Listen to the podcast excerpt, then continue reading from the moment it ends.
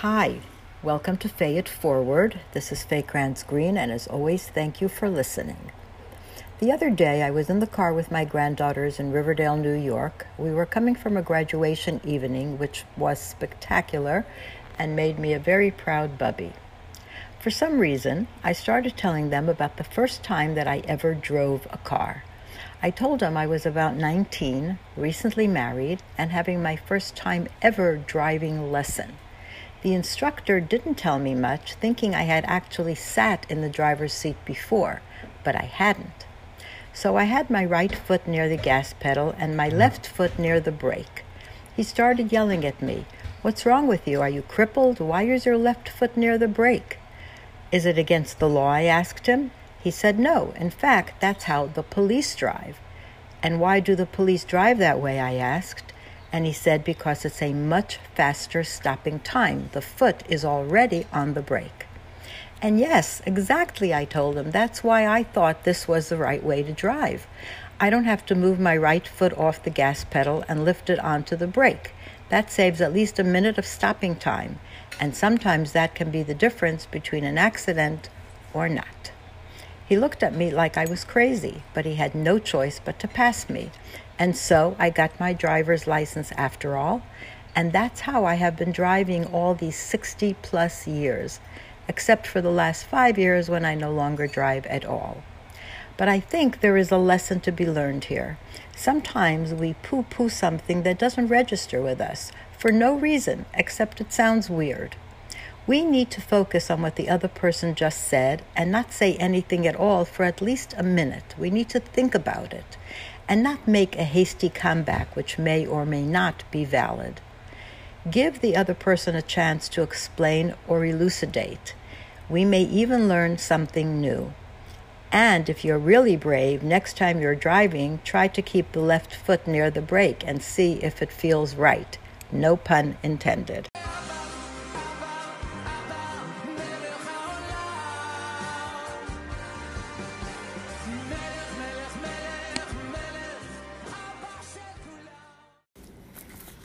Hi, this is Faye Krantz Green. Welcome to Fay It Forward, and as always, thank you for listening. This story happened after World War II.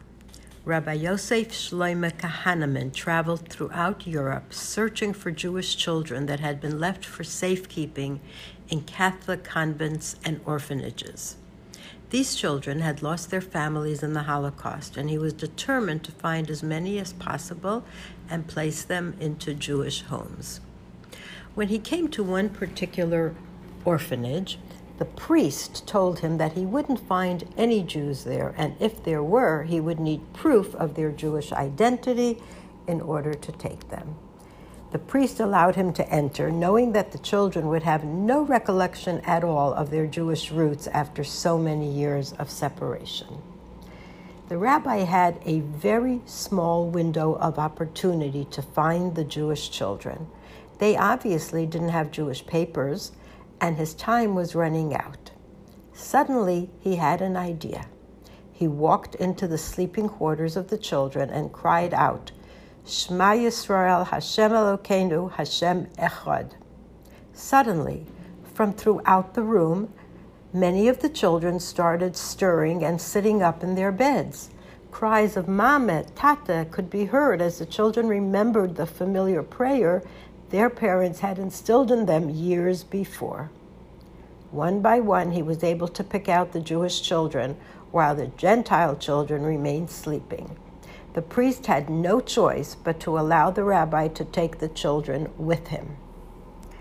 Imagine the mothers who sat with these children before going to sleep each night, teaching them those precious words that later enabled them to return to their roots. Shema Yisrael is the prayer every Jew knows. It is the one we say twice a day, both morning and evening, and it is also part of going to sleep at night. And finally, it is also said when a person is about to take leave of this world. The key statement in the first line of the Shema is Hashem Echad, Hashem is one. The Talmud says that it is proper to lengthen the one the way one says the word Echad.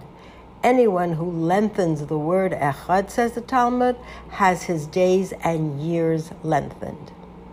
I remember so clearly that my grandfather taught us all how to say the Shema before bed.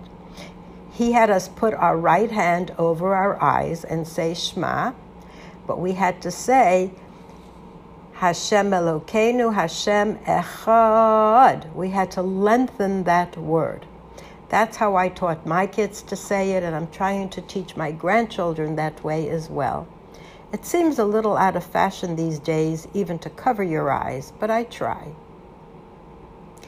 Hasidic teachings explain that we do this so that we can meditate on the inner meaning of the word.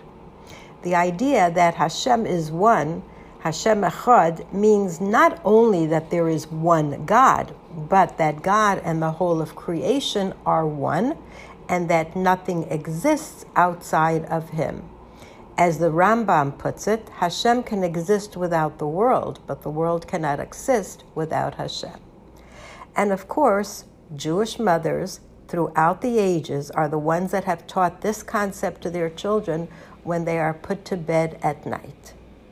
Jewish children also like to hear Dr. Seuss and Goodnight Moon, but just before they close their eyes, the last words they say before falling asleep are Hashem Echad.